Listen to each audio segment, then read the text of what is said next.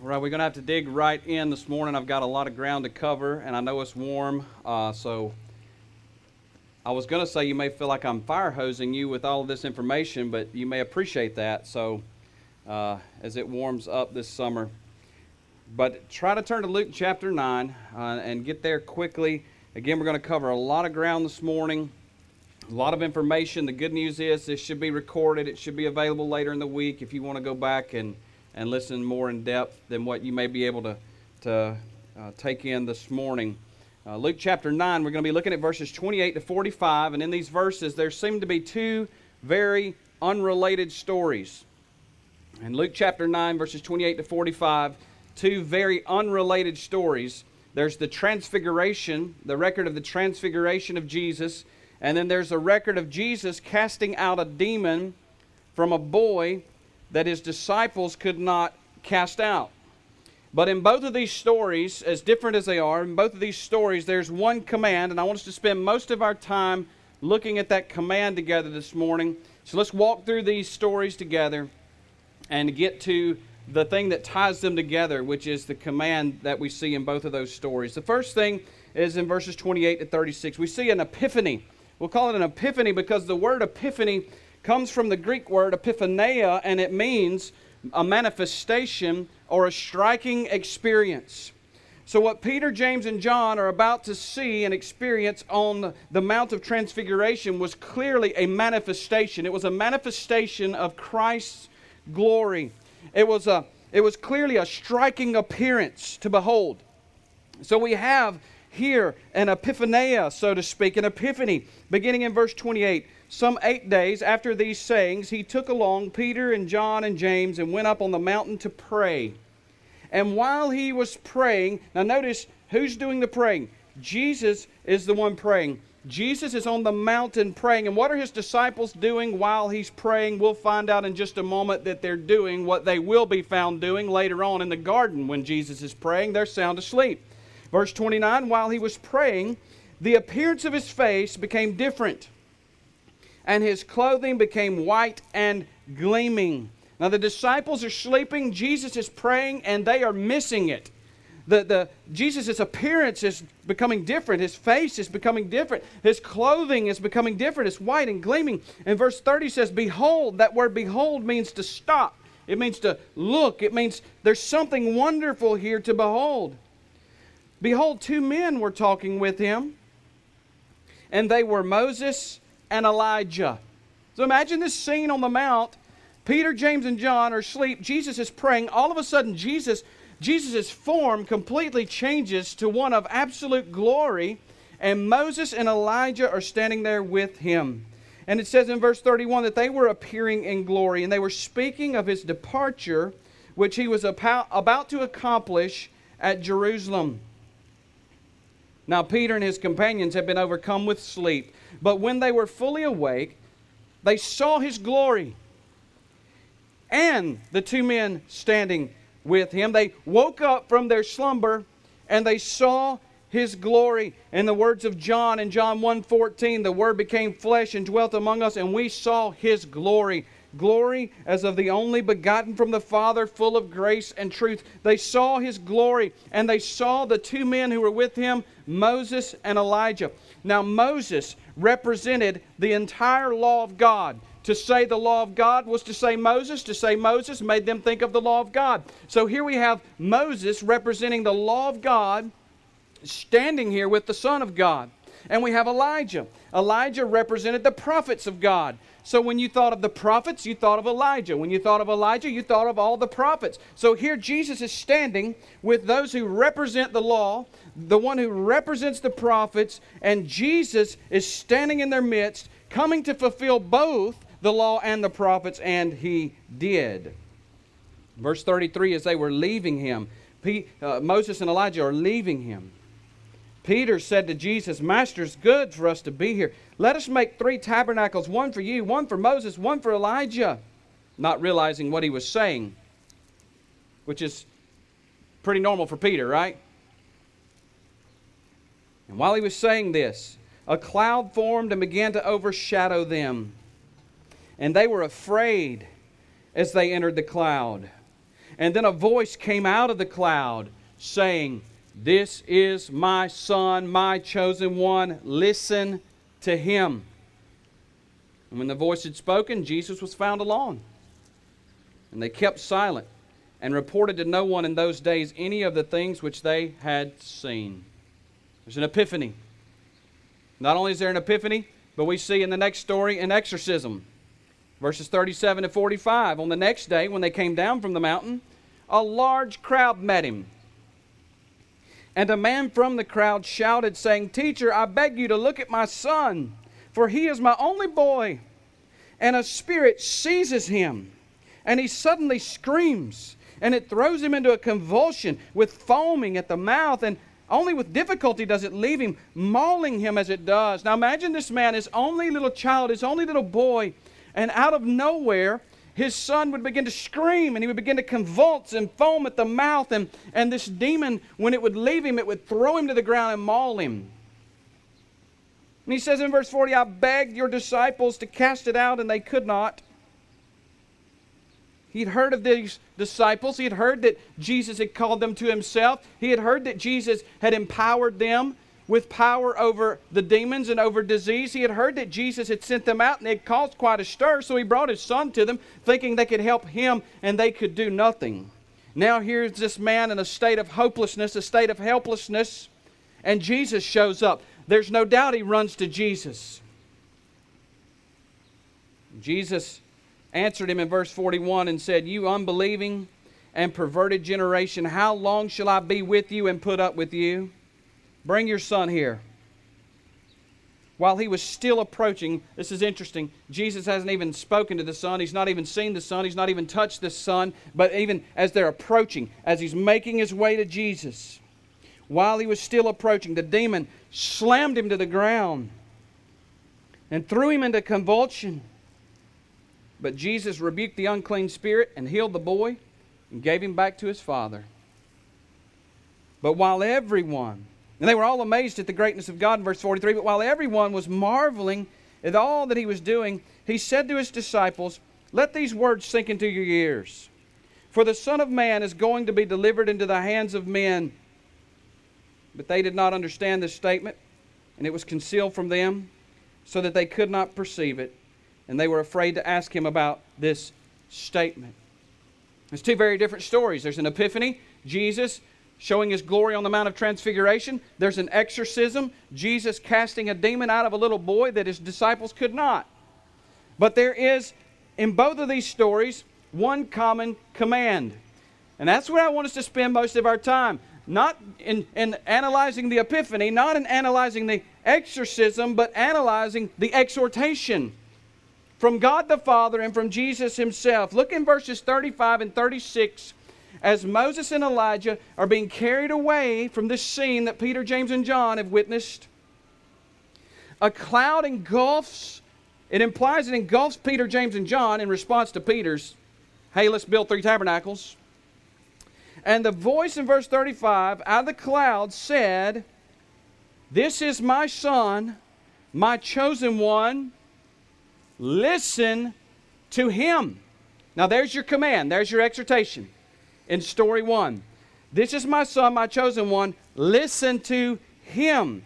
And when the voice had spoken, Jesus was found alone. Jesus was found alone. Now, notice this the cloud has surrounded them. Moses and Elijah are being removed. And when the cloud lifts, Jesus is left there alone, and a voice has just told them, This is my son. This is my chosen one. Listen to him. And what I believe the Father is affirming for Peter, James, and John is that the law, Moses, has been perfectly kept. The prophets, Elijah, have been perfectly fulfilled. And the one to perfectly keep the law and to perfectly fulfill the prophets is none other than my son, my chosen one. So listen to what he says. Put your ear to the Word of God and listen for the voice of Christ in all that you read. Whether it's the law, whether it's the prophets, whether it's the gospel, whether it's the letters, listen to the voice of Christ. Listen to Jesus. Now, in the second story, we have the exhortation. It's found in verse 44. In verse 44, Jesus says, Let these words sink into your ears. There's a command. Let these words sink into your ears. So the Father says, This is my Son, listen to him. Jesus says, Let these words sink into your ears. It's the same exact command in both of the stories, and the command is simple listen to what Jesus says. And what does Jesus say? The Son of Man is going to be delivered into the hands of men. That was the furthest thing from Peter, James, and John's mind after the transfiguration happened. That was the furthest thing from the minds of the disciples. They thought Jesus was going to set up his kingdom upon earth. He was going to overthrow the Romans. He was going to set up his throne in the temple, and he was going to rule forevermore. And Jerusalem would be the city of God, and Israel would be the people of God, and they would all live happily ever after. But Jesus says, Open up your ears and let me plant this gospel seed for you that you can't swallow yet, but that's going to come to fruition. I'm going to be delivered over to sinful men. And in that, he's implying, I'm going to be delivered over to sinful men. I'm going to be crucified. And I'm going to be buried. And in other places, he reminds them that he will rise again. So here's our command. Here's our exhortation that I want us to meditate on this morning. Listen to Christ. Let his words, gospel words, sink into your ears.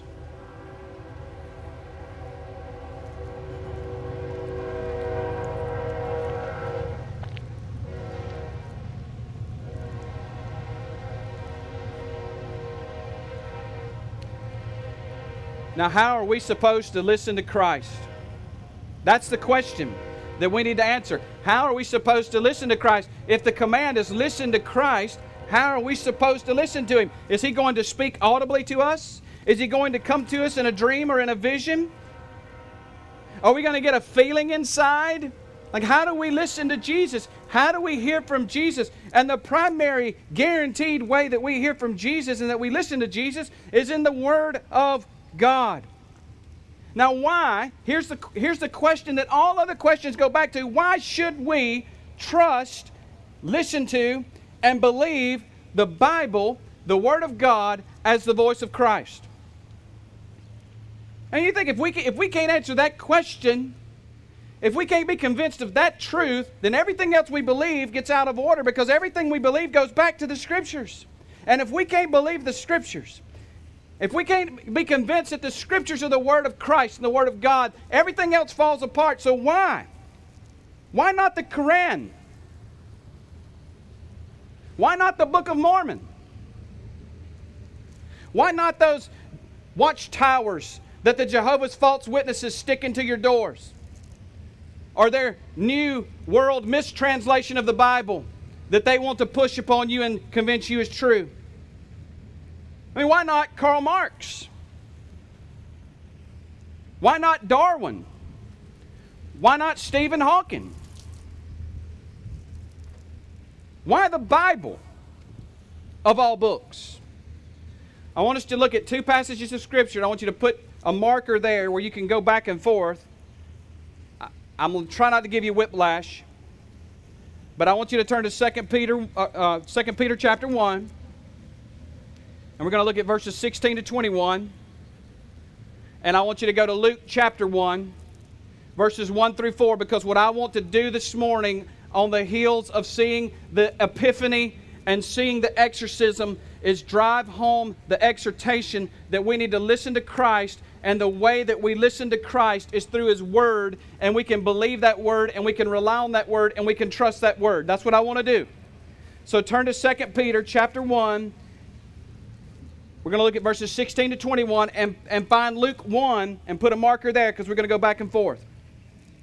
2 Peter chapter 1, Peter tells us why we can believe the Word of God. Now, some of you, some of you people out there may be thinking, well, if you if you are telling me to believe the Word of God by using the Word of God, it doesn't really help any because you're using something to convince me of something that that something's true.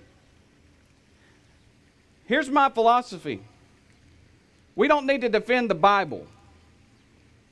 We don't need to defend the Bible. I think C.H. Spurgeon said the, the, Bible's like a, the Bible's like a lion. I don't need to defend a lion, I just turn it loose. And the Bible's like a lion. I don't need to defend it. We just turn it loose. Let the Spirit of God do His work.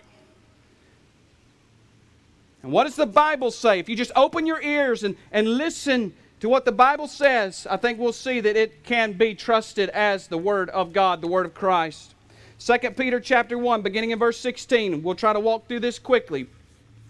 For we did not follow cleverly devised tales.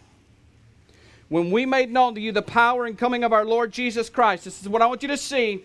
Peter is saying up front, these are not tales. These are not fairy tales. These are not Disney stories. Now, the Koran, the Book of Mormon, the Watchtower, Marx, Darwin, Hawking, these books are tales. Some of them more cleverly devised than other tales, but the Bible is not a tale, and it's not even a cleverly devised tale. It is the Word of God, and here's why we can believe it's the Word of God because the Bible is a collection. It's a collection of books. I think that's something we forget. It's something we were reminded of as we, as we tried to share the gospel with Muslims. They think of the Quran, Quran as a book, and they think of the Bible as a book. The Bible's not a book. The Bible is a collection of books. It's a collection of 66 books, as a matter of fact. And the most amazing thing about this collection of books is that they were written over a period of 1,500 years by more than 40 different authors who wrote in three different languages Hebrew, Greek, and Aramaic. They wrote on three separate continents Africa, Asia, and Europe. And yet, this, these 66 books all come together to tell one story of the person of Jesus Christ and how he came to this earth to redeem us as a people for himself.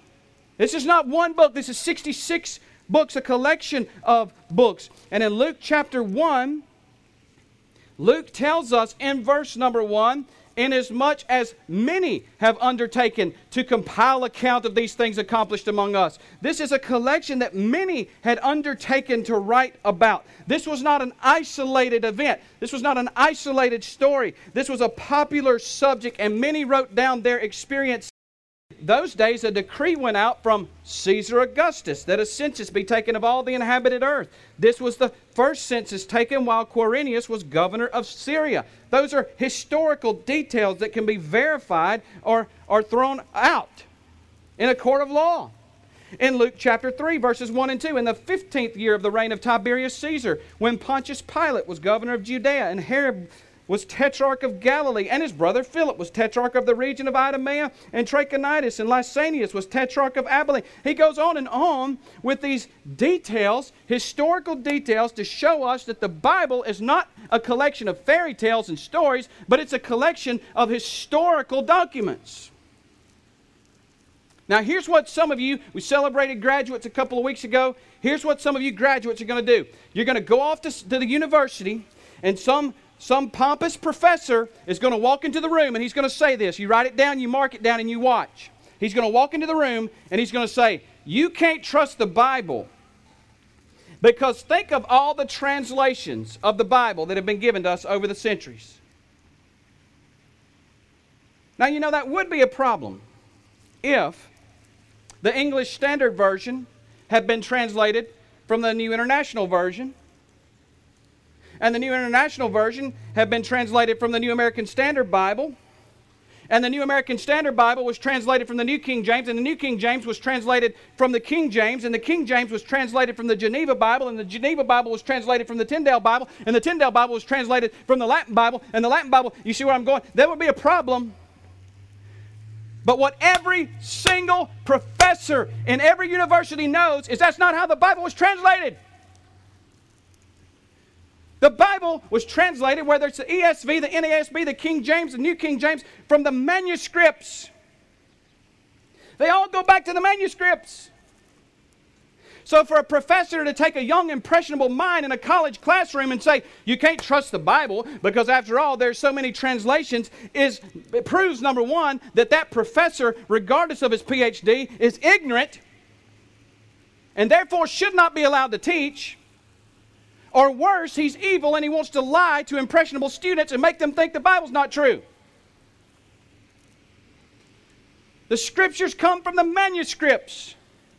The Greek and the Hebrew manuscripts are not fairy tales, they're a collection of historical documents translated from the manuscripts. And what does that mean? It means that if you look at the manuscripts the Bible comes from, our English Bible comes from, we have 6,000 portions of manuscripts of the New Testament. 6,000 portions of manuscripts of the New Testament. We have roughly 20,000 portions of manuscripts from the New and the Old.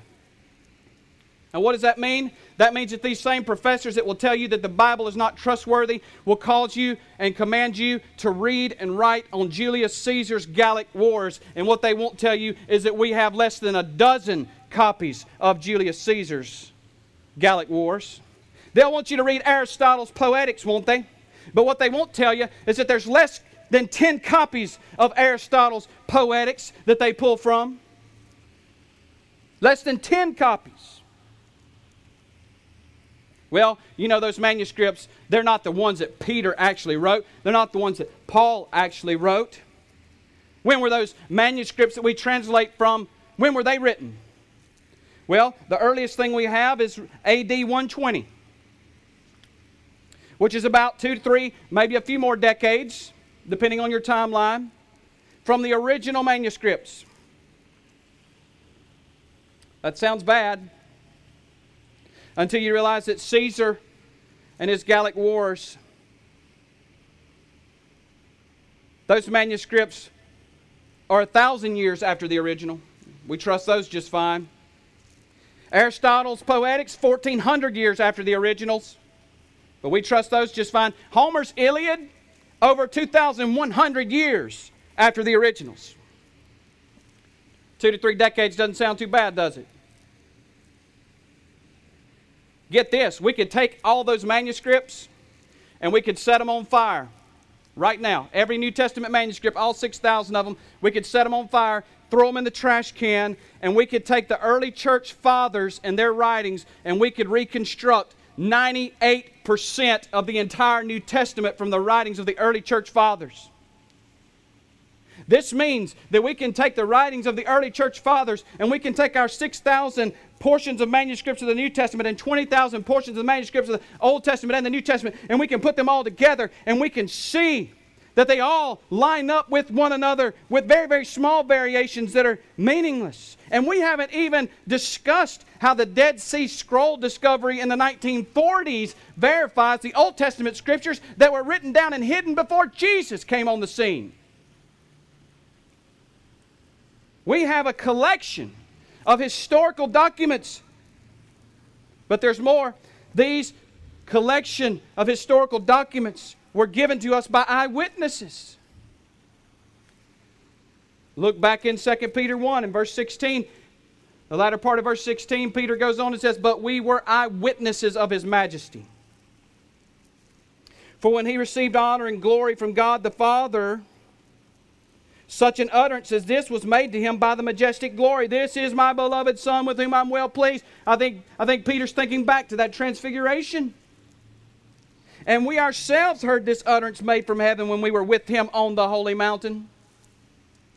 These accounts were not written by historians. These accounts were not written primarily by researchers and professors. They were given to us by primarily eyewitnesses. 1 John 1 1 to 3 says, What was from the beginning, what we have heard, what we have seen with our eyes, what we have looked at and touched with our hands concerning the word of life. And the life was manifested, and we have seen and testified and proclaimed to you the eternal life which was with the Father and was manifested to us. What we have seen and heard, we proclaim to you also, so that you too may have fellowship with us. And our fellowship is with the Father and with His Son, Jesus Christ. He has given to us what they've seen and heard and touched and experienced. This is a collection of historical documents given to us primarily by eyewitnesses. And Luke affirms this back in Luke chapter 1, verses 2 and 3 just as they were handed down to us by those who from the beginning were eyewitnesses and servants of the word. What motive would these eyewitnesses have to lie about their story? Not money, because none of them got rich. Not material possessions. Not promotions in society. Not popularity. The only thing their testimonies provided them was suffering and death. The only motive they had to stand by these stories that they wrote down for us was that these stories are true. We have a collection of historical documents given to us by eyewitnesses, but it even goes further than that. They weren't only given to us by, by eyewitnesses, but they were given to us by eyewitnesses who wrote and testified during the lifetime of other eyewitnesses. 1 Corinthians 15, Paul defines the gospel.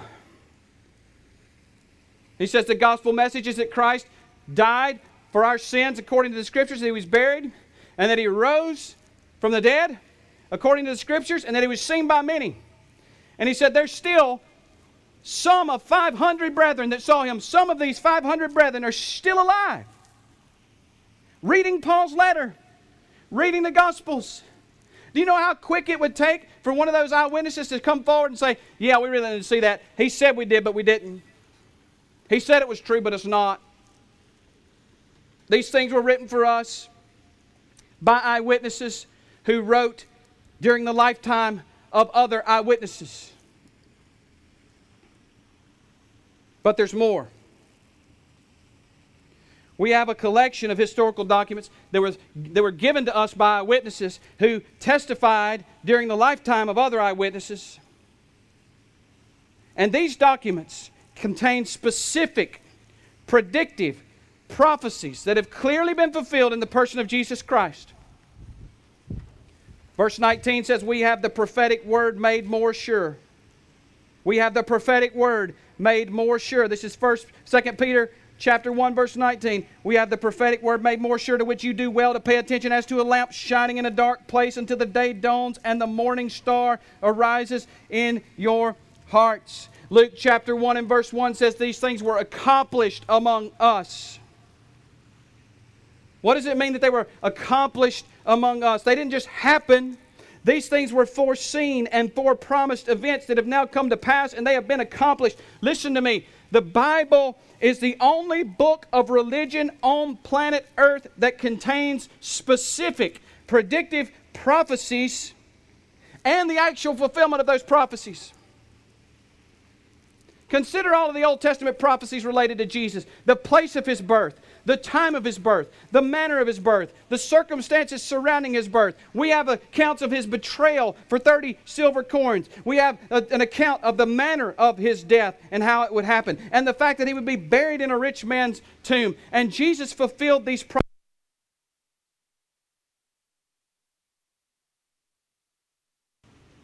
Some sources say that more than 400 Old Testament prophecies point to Christ and to his life. Let me give you this one last quote, and we'll wrap it up really quickly. Peter Stoner, in his book, and I've used this before, so you may be familiar with it, it may remind you. But Peter Stoner wrote a book called Science Speaks, and this is what he wrote. We find that the chance that any man might have lived down to the present time and fulfilled eight prophecies, just eight, is 1 in 10 to the 17th power. 1 in 10 to the 17th power is 1 in 100 quadrillion. That's a 1 followed by 17 zeros, larger than our national debt. In order to help us comprehend this staggering possibility, Stoner illustrates it by supposing that we take 10 to the 17th power, 100 quadrillion silver dollars, and lay them on the face of Texas. Those 100 quadrillion silver dollars would cover the entire state of Texas two feet deep. Now, if we blindfolded a man and turned him loose in the state of Texas to walk through all of those silver dollars and challenged him to reach down and pick up one of those silver dollars that we had marked, just one silver dollar that we had marked, the chances that he would find our marked silver dollar out of those 100 quadrillion silver dollars is the same chance that one man would have lived down to the present and fulfilled just eight Old Testament prophecies. And there are some estimates of 400 Old Testament prophecies, every one that Jesus fulfilled. The command we have from Scripture today is to listen to Christ, listen to His Word. Why should we listen to this above all other books? Why should we listen to this above all other religions? It's because we have a collection of books that are historical in nature, that were written by eyewitnesses, that were that, that, testified during the lifetime of even other eyewitnesses. And these historical records record specific predictive prophecies that Jesus Christ fulfilled. Listen to his word. 2 Peter 1, verse 20 and 21 wraps, wraps it up nicely. But know this, first of all, that no prophecy of Scripture is a matter of one's own interpretation, for no prophecy was ever made by an act of human will, but men, moved by the Holy Spirit, spoke from God. Listen to his words. And what were his words?